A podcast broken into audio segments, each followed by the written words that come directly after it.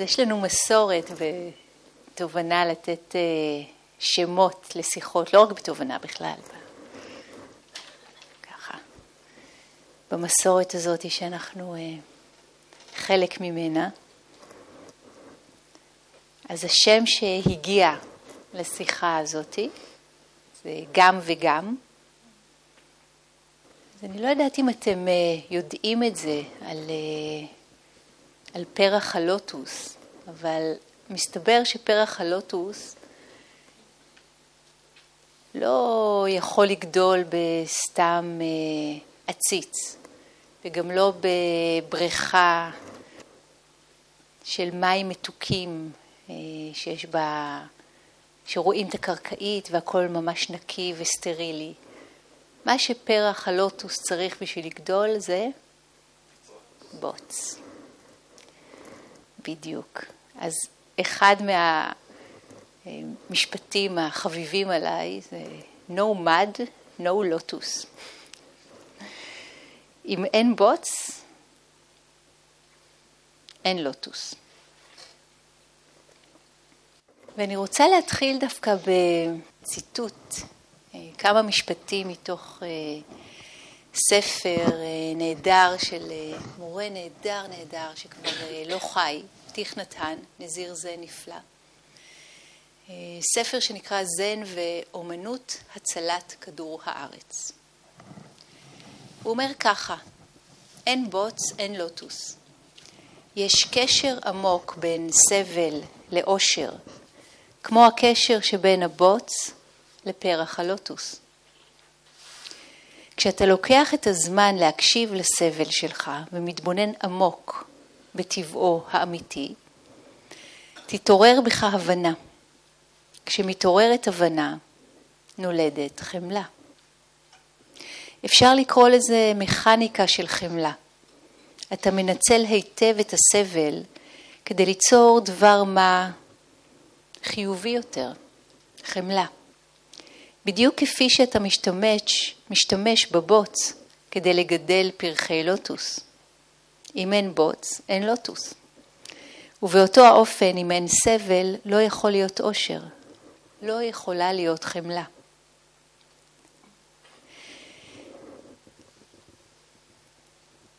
יש שתי השקפות שגויות בקשר לסבל. האחת היא לחשוב שכאשר אנחנו סובלים יש רק סבל. שכל החיים הם סבל ומכאוב. ההשקפה המוטעית השנייה היא שרק כאשר נסלק את כל הסבל נוכל להיות מאושרים. יכולים להיות דברים רבים שאיננו מאושרים מהם, אבל באותו הזמן ישנם כבר תנאים רבים לאושר. על מנת ליהנות מישיבת מדיטציה לדוגמה, אינך צריך להיות ריק לחלוטין מסבל, בכל אחד ואחת מאיתנו יש סבל, אבל אנחנו יודעים כיצד להתמודד איתו. אל תחשוב שאנחנו יכולים להיות מאושרים רק כאשר נסלק מאה אחוז מסבלנו. זה, הוא אומר, בלתי אפשרי. אז אני רוצה רגע להזמין מבט אל המצב האנושי שנקרא סבל, הבריאות, אי נחת, חוסר סיפוק, אי שביעות רצון. בפאלי או בסנסקריט המילה היא דוקה, דוקה. אז יכול להיות שעולה סבל כי עכשיו אני משתעלת ומתעטשת, נגיד כולנו את עכשיו. וזה לא נעים, זה לא נעים בגוף, זה לא כיף לחוות את זה, אולי משהו בטמפרטורה עולה וזה ככה, הראש קצת מלא, נכון? כולנו מכירים את החוויה הזאת. אבל יכול להיות שמה שאנחנו קוראים לו אי הנחת וחוסר הסיפוק והכאב הזה, גדלים הרבה יותר כי יש בנו קול שאומר, וואי, זה לא בסדר, אני מפריעה לכולם. מקווה שזה לא מה שאת מרגישה עכשיו, או כל מי שמשתעל, או מתעטש, הכל בסדר. תנו לחיים לעשות את מה שהם עושים. ומה שעבודה קרא לו החץ השני, כן, התוספות שאנחנו מוסיפים על סבל שממילא כבר קורה בגלל כאב.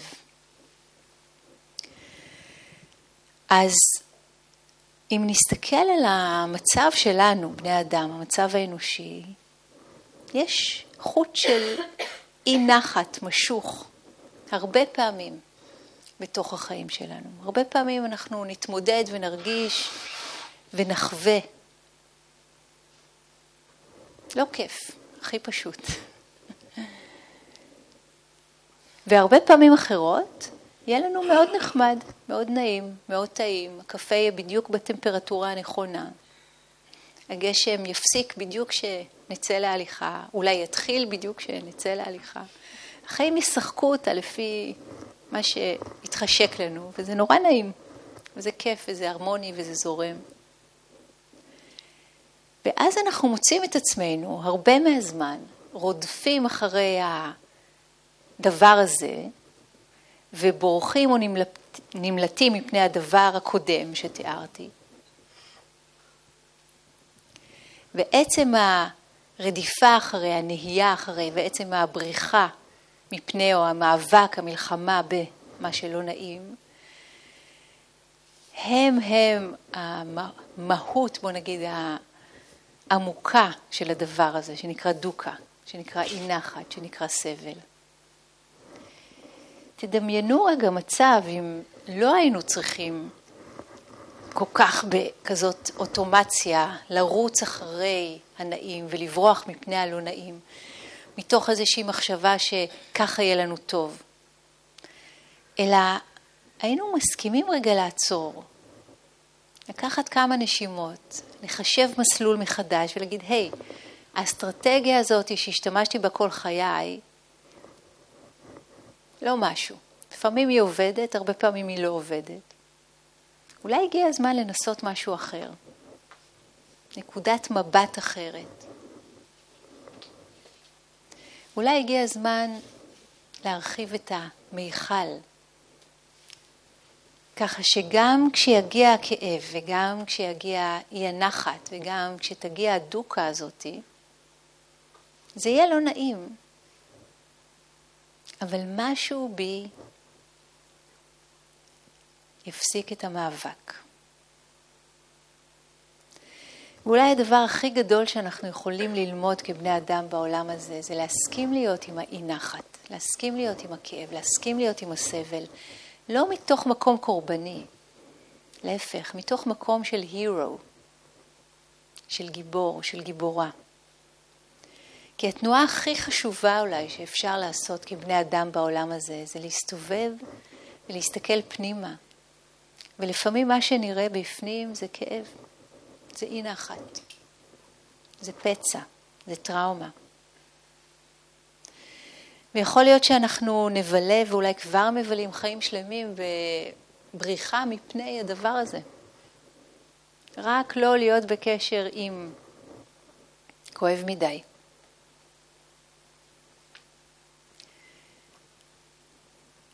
ומה יכול להתאפשר כשמשהו בנו מסכים לפגוש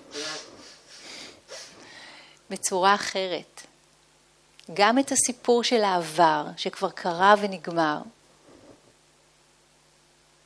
וגם את ההשפעה שלו על מה שקורה עכשיו. אני לא יודעת אם אני אמצא את המשפט הזה עכשיו, I'll give it a shot.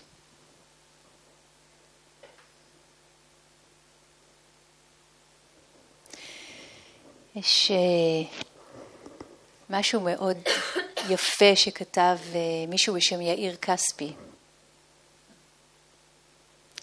שהוא נתן לזה כותרת, הוא קרא לזה הכישרון לשנות את העבר.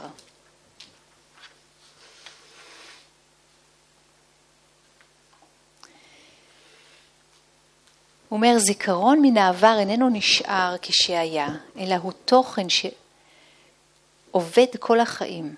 משפיע עליהם ומושפע מהם. הוא מקבל משמעות חדשה, לפעמים הפוכה לזו שהייתה לו בראשונה, או מתפוגג ונשכח. טראומה, הוא אומר, היא זיכרון שנתקע בעבר ואיננו עובר את תהליך העיבוד של הזמן. אז אני עוצרת אה, כאן את, ה... את ההקראה של מה שהוא כתב, זה מאוד מאוד מעניין.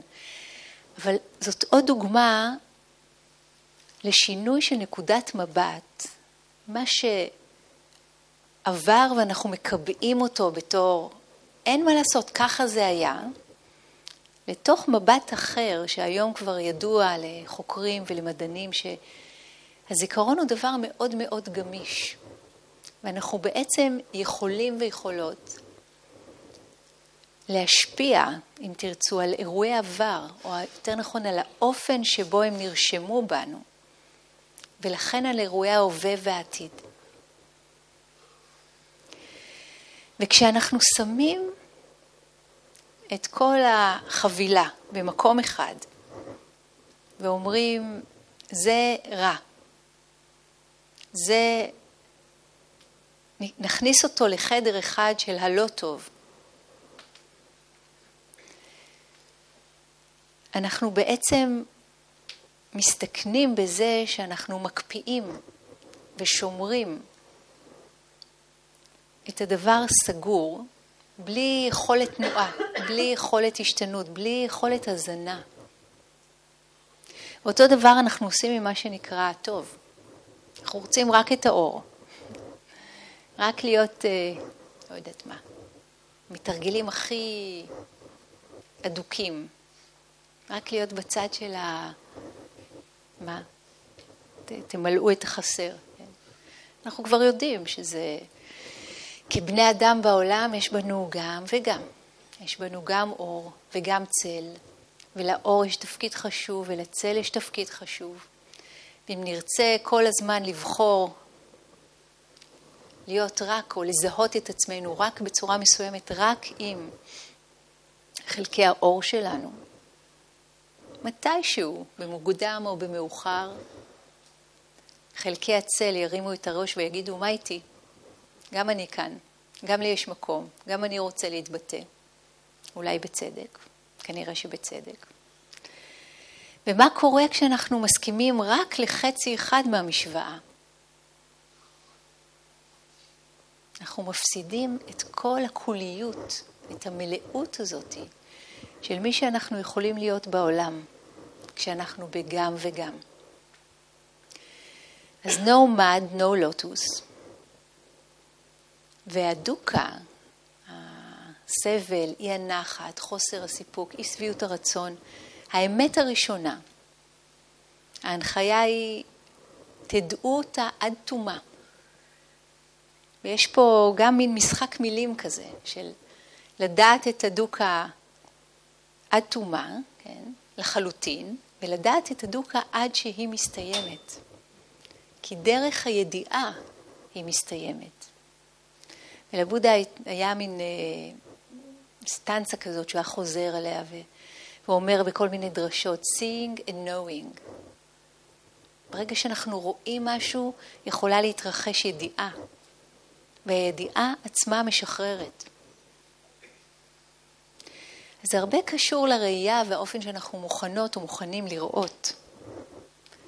אולי לראות את עומק הפצעים שלנו ולהסכים להסכים שככה זה קרה, וזה העומק שלהם. בלי לעשות עם זה שום דבר כרגע, רק לראות, רק להסכים להתקרב מאוד מאוד בעדינות לאזור הזה, הפצוע,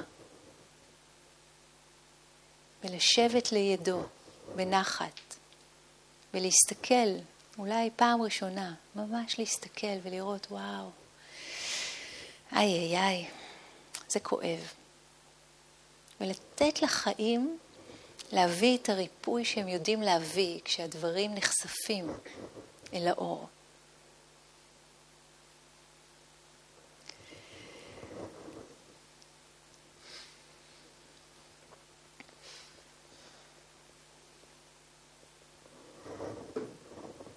כשאנחנו יושבים למדיטציה, דיברתי איתכם על זה. אה, בחלק מהקבוצות. מה שאנחנו, מה שאנחנו נפגוש הרבה פעמים זה נגיד חמש תנועות גנריות כאלה, של, אה, קוראים להם לפעמים חמשת המכשולים או חמשת האורחים. יש את התנועה של לרצות את מה שלא קיים כאן עכשיו. משהו שלא קיים ולא נמצא, ואנחנו ממש ממש רוצים אותו. יש את התנועה ההפוכה של לא לרצות את מה שכן קיים עכשיו. יכול להיות כאב בברך, מחשבה טורדנית, המדיטציה הזאת. יכולה להיות אה, תנועה של אה, עייפות, הרדמות, נמנום, שמגיעה הרבה פעמים פשוט מעייפות, ולפעמים היא יכולה להגיע מהתנגדות. ואיתה אנחנו עובדים בתרגול כל מיני אופנים, למשל לפתוח עיניים, לקחת נשימה עמוקה, או עוד, עוד כמה נשימות עמוקות, או לעמוד באמצע ישיבת המדיטציה, פשוט להזדקף ולעמוד וככה להזרים יותר אנרגיה למערכת, וכשיש לנו את הסשנים של ההליכה, אז לעשות הליכה קצת יותר נמרצת, או ללכת לישון בהפסקות, יש כל מיני דרכים לעבוד עם האורחת הזאתי. אה, אורחת נוספת, זה אותו דבר, רק הפוך, האי שקט, הדבר הזה ש... כן, מטריף אותנו. אורחת נוספת, זאת האורחת של הספק, הספק שמפסיק, הספק שמונע על ידי הסלף, ואז הוא מפסיק את התרגול, הוא מפסיק את החיים. יש, בשורש של המילה ספק יש כבר את הדבר הזה שמפסיק. אני חושבת שאיפשהו בפרקי אבות זה מופיע, הספק הוא עמלק.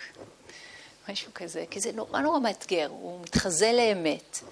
זה בעצם אה, אוסף של אה, שרשרת כזאת של מילים שליליות בקשר אלינו, בקשר למישהו אחר, בקשר לכל הדבר הזה. וכמובן שיש אה, ספקות טובים ונכונים ושטוב ושראוי שיהיו. אז מישהי שאלה אותי קודם איך יודעים להבדיל, ואולי אחד, ה... אחד מניירות הלקמוס שלנו זה כשיש סוג של סימן קריאה מאחורי האמירות שלנו שמגיעות מספק, שיש סימן קריאה, זה ספק שהוא לא מיטיב.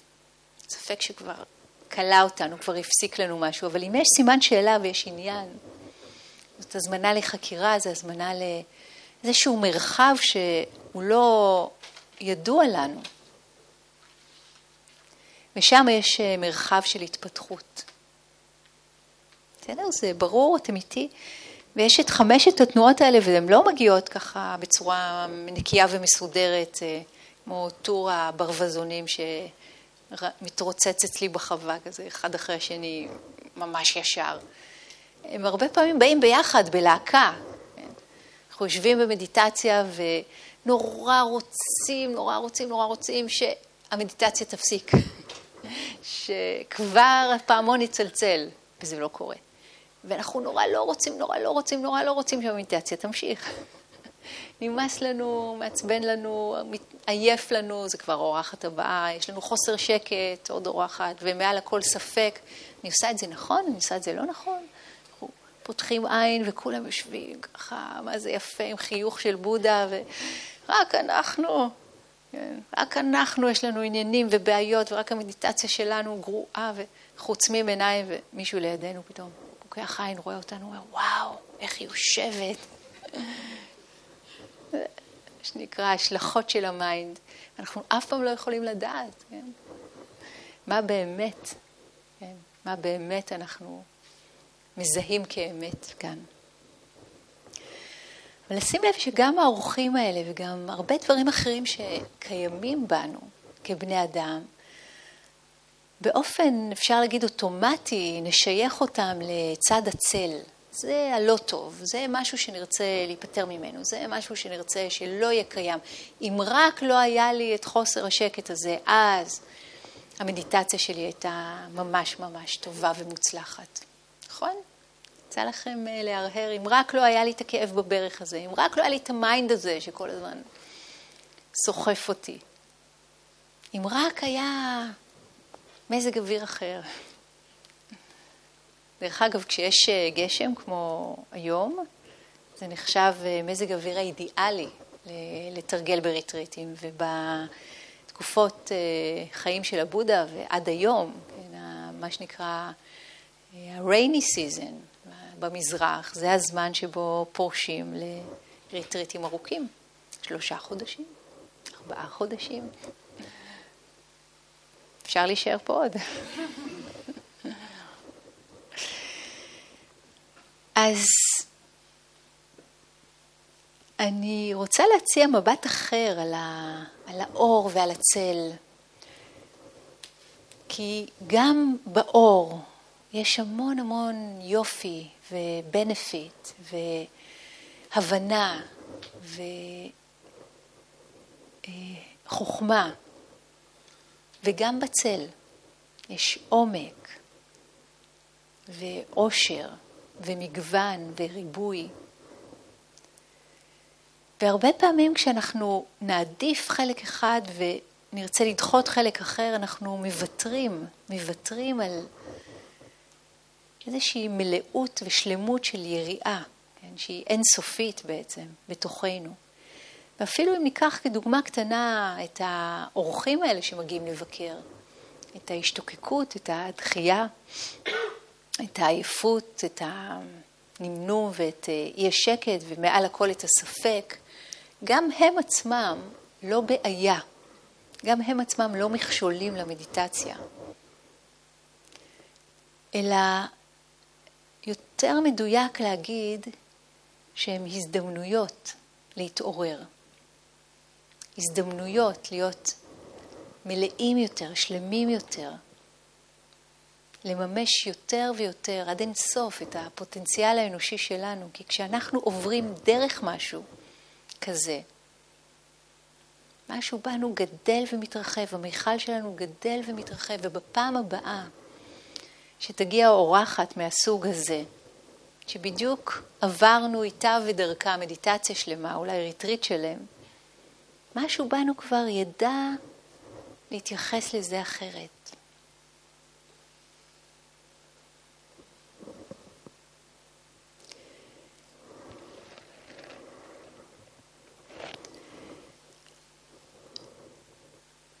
והרבה פעמים אנחנו מטעמי נוחות אפילו אפשר לומר, נרצה ללכת עם הטייסים האוטומטיים בפנים, אל המקום של הדואליות, שמישהו כבר יגיד לנו משהו ברור, מי הטובים ומי הרעים, מי הבן גבירים ומי ה... תשלימו את החסר. לא אמרתי מי טוב ומי רע. I don't know. שמישהו יגיד לנו מה נכון ומה לא נכון. וכשאנחנו מסתכלים אחורה על אירועי החיים שלנו, הרבה פעמים מה שהמיינד עושה זה לחבר את הנקודות מאוד מהר לכדי תמונה שטוחה, לשים את זה באיזשהו מיכל שכתוב עליו לא טוב, או כן טוב. אנחנו עושים את הדברים האלה, את התנועה הזאת, מול אירועי עבר שלנו, ואנחנו יכולים לעשות אותה מול אירועי הווה שלנו. ומה שהחיים נראה ככה, כל הזמן מזמינים אותנו, זה לגדול. זה לגדול ולהכיל את הגם וגם.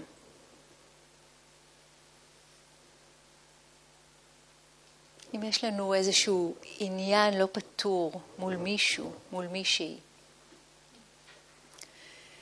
והמיינד מצייר ציור שלם למה אנחנו צודקים והיא טועה. קרה לכם פעם?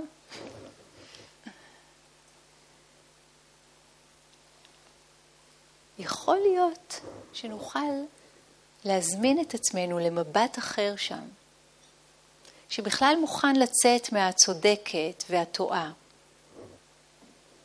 אל תוך הבנה של מה היה יפה וטוב ומיטיב, ומה היה לא מועיל ולא מיטיב ופחות יפה.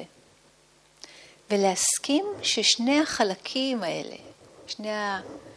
נגיד, מאורעות האלה של האור ושל הצל, יהיו במודעות שלנו. היה גם את זה, היה גם את זה. לא צריך להכריע, לא צריך לבחור,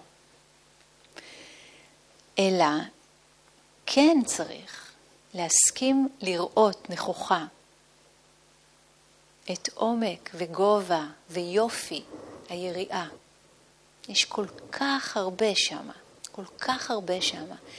ודווקא אזורי הצל, אגב, זה המקומות שמהם משהו עמוק יכול לצמוח. כן? הרבה דברים צריכים חושך, כמו עוברים, יש לנו פה כמה בקהל, עוברים ועובריות, צריכים את החושך בשביל לצמוח. זה לא יהיה נכון להביא לאור מוקדם מדי. פקעות, שעכשיו זה הזמן שלהן, להתאמן באדמה, צריכות את החושך, צריכות את מעבה האדמה, צריכות את עומק היער, כדי להביא בזמן הנכון את הפוטנציאל שלהם. ואם אנחנו חוזרים לדוגמה אנושית, בין אישית, שלנו מול העולם, מול אנשים אחרים, מולנו, מול עצמנו, איך אפשר להסכים לראות את כל ה-360 מעלות האלה, או כמה שאפשר, כמה שמתאפשר לנו לראות, ולתת לחיים להכריע ולבחור. ואיך אנחנו עוזרים לחיים להכריע ולבחור?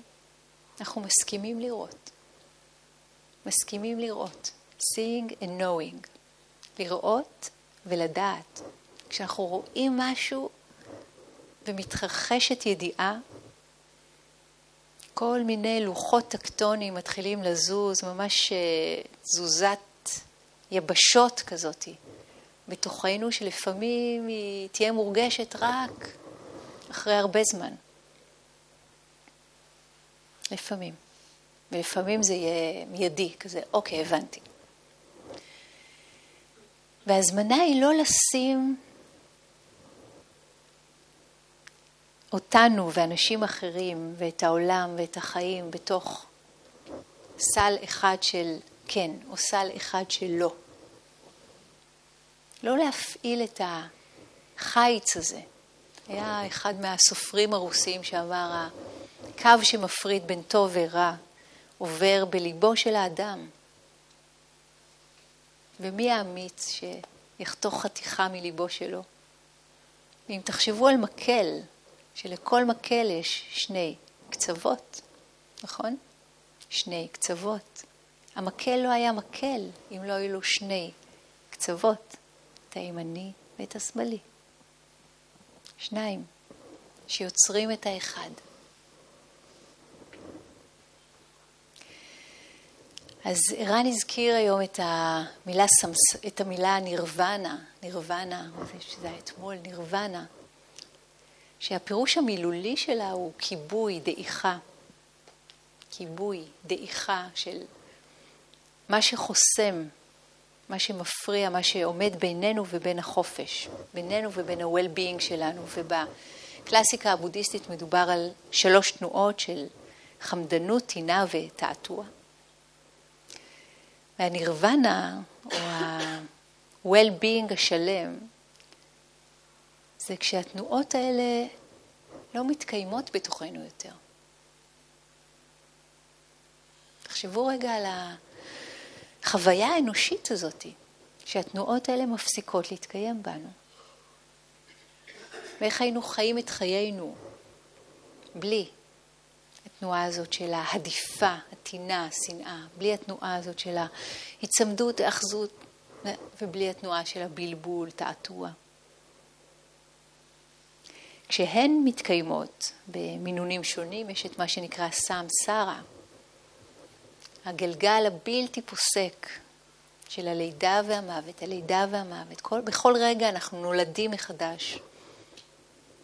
ויש בו הרבה דוקה, יש בו הרבה כאב. לא רק, יש גם יופי, יש גם אהבה, יש גם טוב, ויש גם דוקה. תלמיד שאל את מורה הזן, היכן עליי לחפש נירוונה? המורה ענה, בליבה של הסמסרה. איפה נחפש אם לא בתוך הדבר עצמו?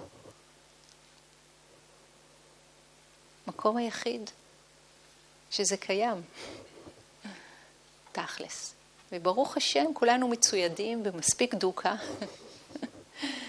בשביל לעשות את העבודה להיות בודה.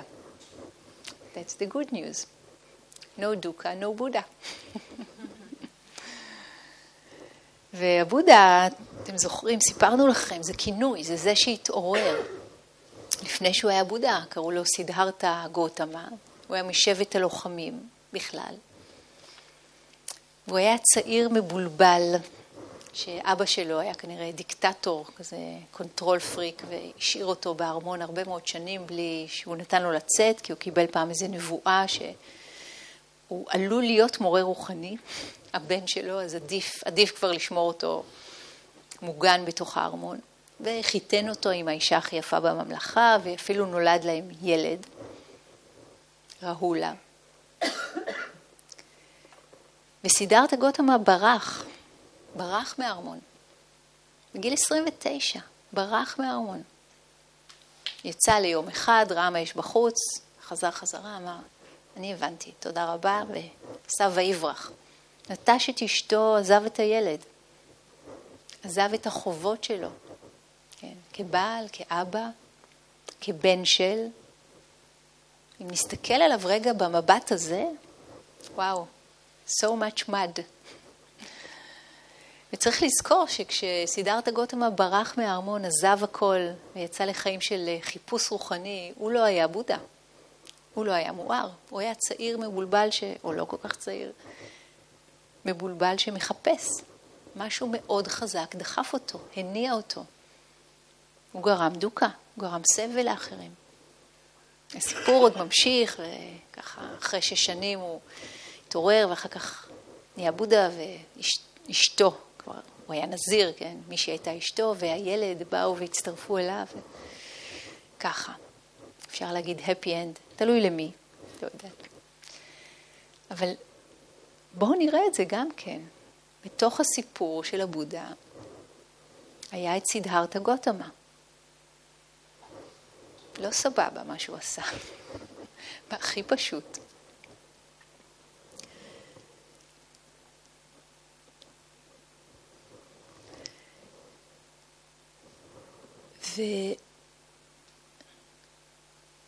ואומר תכנתן, אנחנו צריכים להשתמש בסבל, בפחד, בייאוש, בחרדה שלנו כדי ליצור אושר, כדי ליצור התעוררות, ליצור תובנה.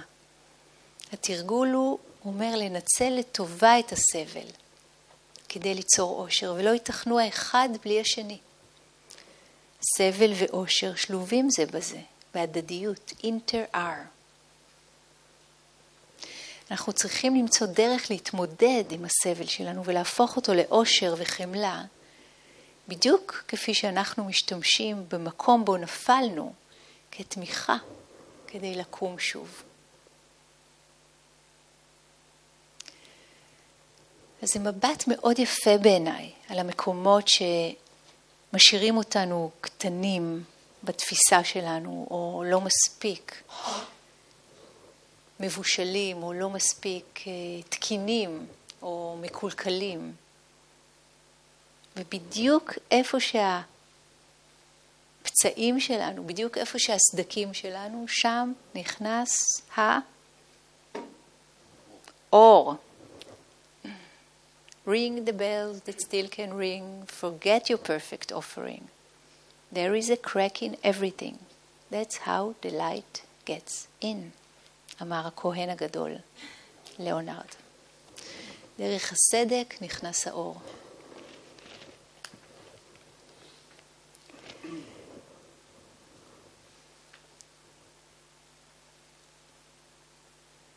יש פה שיר ממש יפה של משוררת בשם דנה פאולץ, נדמה לי שאני מבטא אותה נכון. והשיר אומר ככה, מדוע להמתין להערה שלך? ברגע שעינייך נפקחות, תפסי ביום. האם תיסוגי לאחור כשהאהבה קורית? האם תפרטי את רשימת חטאייך כאוסף צדפות ים של ילד ממוינות וממותגות? לא. איני מסוגלת לעבור דרך המכשול הזה, את אומרת. עינייך מוסטות מטה. איני בעלת ערך. אני מפחדת. והמניעים שלי אינם טהורים. איני מושלמת, ובוודאי שלא תרגלתי מספיק. המדיטציה שלי אינה עמוקה, ותפילותיי לעתים אינן כנות. אני עדיין כוססת את ציפורניי, והמקרר אינו נקי. האם את מעריכה את סיבותייך להישאר קטנה יותר מהאור הקורן מבעד לדלת הפתוחה? סלחי לעצמך. עכשיו זה הזמן היחיד שיש לך להיות שלמה. עכשיו. זה הרגע היחידי שיש לך לחיות באור של מי שאת באמת. מושלמות אינה תנאי מקדים לדבר מלבד לכאב.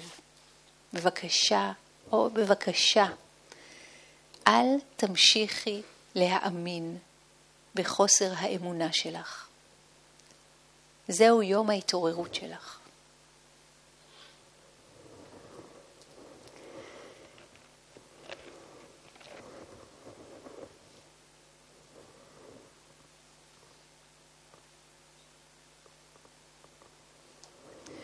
אז אני רוצה להזמין אותנו לגם וגם הזה. שאפשר להגיד שהוא פרפרזה על אה, נטי נטי בסנסקריט, שזה לא זה ולא זה. זה שיטת לימוד, תפיסה, תרגול, שלא מסכימים לנוח בשום מקום ואומרים, עוד לא, עוד לא, עוד לא, עוד לא, ומתוך כך ה mind קורא לו משהו, אין לו איפה לנחות והוא מוותר, מתפייס ונרגע. אינשאללה. ובינתיים, עד שנגיע לשם, האם אפשר לכלול את הגם וגם כדרך שמובילה אל החופש? היכולת שלנו להסכים לא לתפוס את עצמנו כקלקול אחד גדול, או קלקול קטן שרק תכף, תכף, תכף יסתדר.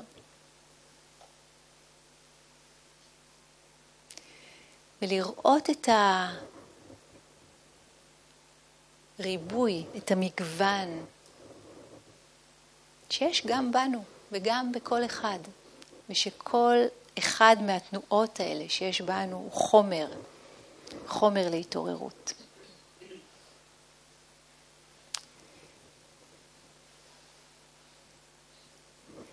יש לכם עוד קצת אה, אנרגיה להקשיב או שזהו? כן? החצי הזה מהנהן, כן? החצי הזה... מייבי. אז אני אספר לכם סיפור, לכאורה לא קשור, סיפור אמיתי שקרה לפני שבוע. דפנה הזכירה לי לספר אותו. לימדתי ריטריט אה, יום, יום תרגול אצלי בעלי אדמות, שזה חווה, מרכז, מקום, שקורים בו כל מיני דברים, ויש בו כל מיני יצורים, בני אדם, ולא רק בני אדם, יש בו תרנגולות וברווזים ושתי כלבות שמנהלות את העניינים. מצאתי אותם לפני שנתיים וחצי כבר מתחת לאוטו. היו גורות פיציות אה, תאומות מאותה המלטה, ואחת מאוד גדלה. השנייה נשארה מאחור בגודל, והייתה חייבת אה, לפצות על זה בערמומיות ותבונה וממזריות וכל מיני תכונות שלגדולה כנראה לא היו נחוצות. אני לא אעשה לכם פה את החיקויים שלהם. Trust me, it goes like this. אז הגדולה קוראים לה טרה, היא לבנה והיא יפה והיא האחות בוגרת ויש לה הרבה מקום בעולם והיא 36 קילו, משהו גדול. ולקטנה יותר קראתי מנג'ו, שזה קיצור של מנג'ושרי, כי כשהיא הגיעה אליי, היא עברה לילה כזה שהיא כמעט מתה בו, והרגשתי שהיא צריכה לקבל שם של אה, לוחם אה, בודהיסטי רציני, כזה עם חרב, קיצור, מנג'ו. וזה כל כך מדהים להסתכל על היצורים החיים האלה,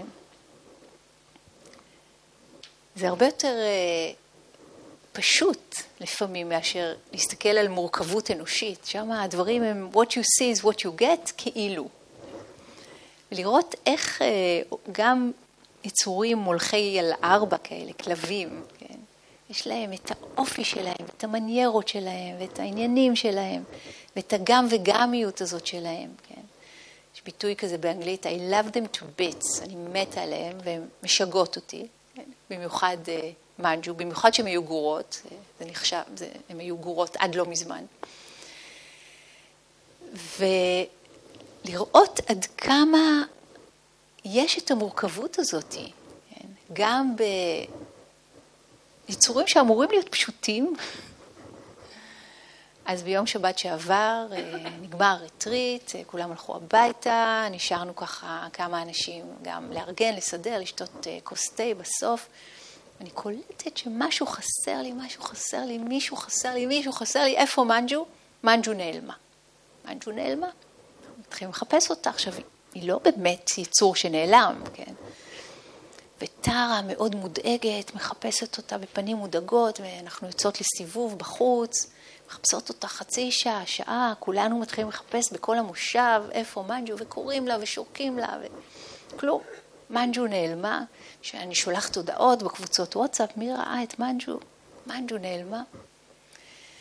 אנחנו חוזרים חזרה לחווה וככה מתיישבים אה, ככה ליד השולחן והמטבח שם שלה בחוץ, אתם כולכם מוזמנים לבוא ולראות, אה, תדמיינו, המטבח שלה בחוץ נמצא, של החוץ נמצא ליד הלול של הברווזים והתרנגולות, שזה מקום שאסור, באיסור חמור למנג'ו וטרה. לבקר בו ולאכול מהאוכל של היצורים האחרים. לקח לי שנה כמעט אה, לחנך אותן, לא לאכול את היצורים האחרים, אז התקדמנו כבר. היו כמה מקרים מצערים, ועכשיו זה מין חינוך שלא לאכול להם את האוכל, להישאר בחוץ, אסור, אסור, אסור, הן עושות עיקוף שהן עוברות ליד, הן באמת, אה, כן, מסתכלות עליי, תראי, תראי איזה מחונכות אנחנו עושות עיקוף, טוב, מאנג'ו נעלמה, אנחנו יושבים ליד, ה... ליד הלול של התרנגולות שכבר היה סגור, סגרנו לו את הדלת, ובאיזושהי, אפשר להגיד insight, כנראה מהרבה שנים של מדיטציה, פתאום עלה לי רעיון, כי קראנו לה וקראנו לה וקראנו לה, והיא לא ענתה, ויש דבר אחד שמאנג'ו לא יכולה לעמוד בפניו, וזה יללות. יללות של תנים, כשהיא שומעת יללות של תנים, היא ישר uh, מתחילה לילל גם, היא שוכחת הכל והופכת להיות הבר הזה, חלק הבר הזה שבה יוצא החוצה, היא מתחילה לילל, ואז טרה מתחילה גם כן, ואז לפעמים אנחנו גם כן מצטרפים אליה. אז היא לא יכולה לעמוד בפני זה, היא רק מתחילה לשמוע את זה ומתחילה לילל, וגם אם מישהו מתחיל לילל ומחכה קול של טן, אז גם. אז אני לא אעשה את זה כאן. trust me, תדמיינו יללה של טען, התחלתי לקרוא לה כך, התחלתי לילל, פשוט. בתוך שנייה, שני מטר מאיתנו, בתוך הלול, היא ענתה לנו. וזה היה כל כך מצחיק ומלא הקלה וחמוד. איך כלב, זה אמור להיות יצור פשוט ולא מתוחכם בכלל. היא יודעת שאסור לה, היא יודעת שעכשיו היא לא תענה כדי שלא יתפסו אותה, אבל היא ממולכדת, היא בפנים.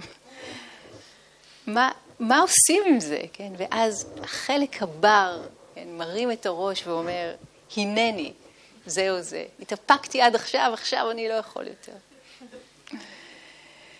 אז אני מספרת את הסיפור הזה גם כי הוא חמוד וככה, אה, אוקיי, גורם לכל מיני מחשבות, וגם כי רוצה להזמין אותנו לגם וגם הזה שלנו, שלפעמים אנחנו עושים כל כך הרבה שטויות, כל כך הרבה שטויות, ומנסים להחביא, ומנסים להסתיר, ולא רוצים לדעת את זה בעצמנו, ומתחבאים ומסתתרים, עד שבסופו של דבר משהו קורה לנו והוא יותר חזק מאיתנו, והדבר הזה יוצא החוצה, גם בנו, גם בנו. מה החלק הבר שבכם? מה מוציא מכם את הדבר הזה מתחבא, שמסתתר, שלא רוצה להיחשף, שלא רוצה שיתפסו אותו על חם. ואז סוף כל סוף יכול לצאת החוצה, אל החופש. כי מה קרה? בסדר, נו. ברור שלא כעסתי עליה, הייתה לי כזאת הקלה. אז אני רוצה לסיים בקטע מאוד יפה שכתב אה, ינקלה רז, יעקב רז, באחד הספרים שלו, כך שמעתי. דע את החום ואת הקור, אמר המורה. דע אותם בחקירה של בינה קרובה, מתוך אברי הגוף רוח. כמו שחווה ידעה את הדם, דע את הכאב. הכאב הוא יש בין הישים, בין החשופיות וצעקות העורבים, והדגים ששוחים בחירות גמורה, העודה לשמחה, והיד שכותבת מילים עתיקות. שם בין כל אלה נמצאים יצורים של כאב, חברים מלאים בקיום. ולפני שאשלח יד רועדת אל משככי הכאבים, מוחקי הקמטים, זוקפי האיברים, מרקחות הרזון, המורים הרוחניים, המדיטציות והרי ההימאליה, אוהלי ההזעה והבדיקות הגנטיות. לפני כל זה, עצור, אני אומר, כמה מקולקל אתה בעיניך, שאתה טורח כל הזמן לתקן אותך. כמה לקוי ומאוס לך הקיום הזה, שאתה שוקד כל הזמן רדוף הבטחות לתקן, להחליק, למחוק, להצמיח, לשכך, להעצים, לשפר או להשמיד אותו. עצור. לפני כל זה יש צער. דע אותו. יש שמחה. דע אותה. יש ריח זנגוויל, השתאות וחרדה וסירות חובטות זו בזו. יש אמהות, אמהות ואבות שמצלמים את דאגתם הקטנה. חתולים שמרעידים זנבות ומתחברים בפאייה. יש ריבו ישים. לך בהם. הרי אי אפשר שלא להיות מה שעכשיו. ואין באמת לאן ללכת מפה. הרי שם יהיה פה. כל כך פשוט, איך לא חשבתי על זה? אז בואו נשב עוד רגע, שניים, עם המילים. ועם הגוף, ועם הלב, ועם הנשימה.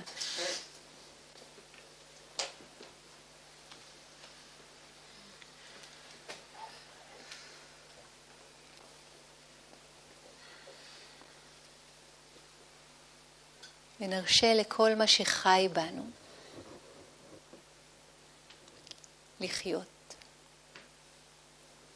לכל חלקי האור והצל. לכל ההסתרות וניסיונות ההסתרה, לכל הדברים שרוצים לצאת אל האור, להיראות ולהיות נודעים.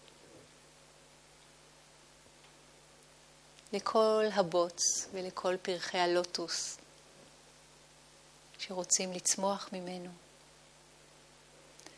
וללב הטוב שלנו, של כל אחת ואחד כאן מאיתנו. שיודע לאהוב ויודע לחמול ויודע לכאוב ויודע לראות ויודע לדעת.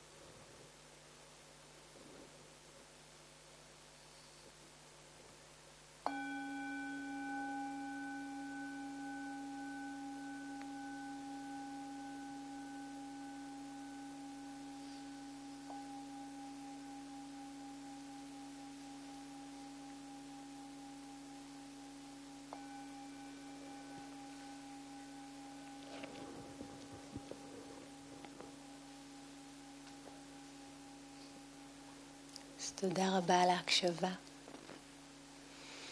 ועל הלב.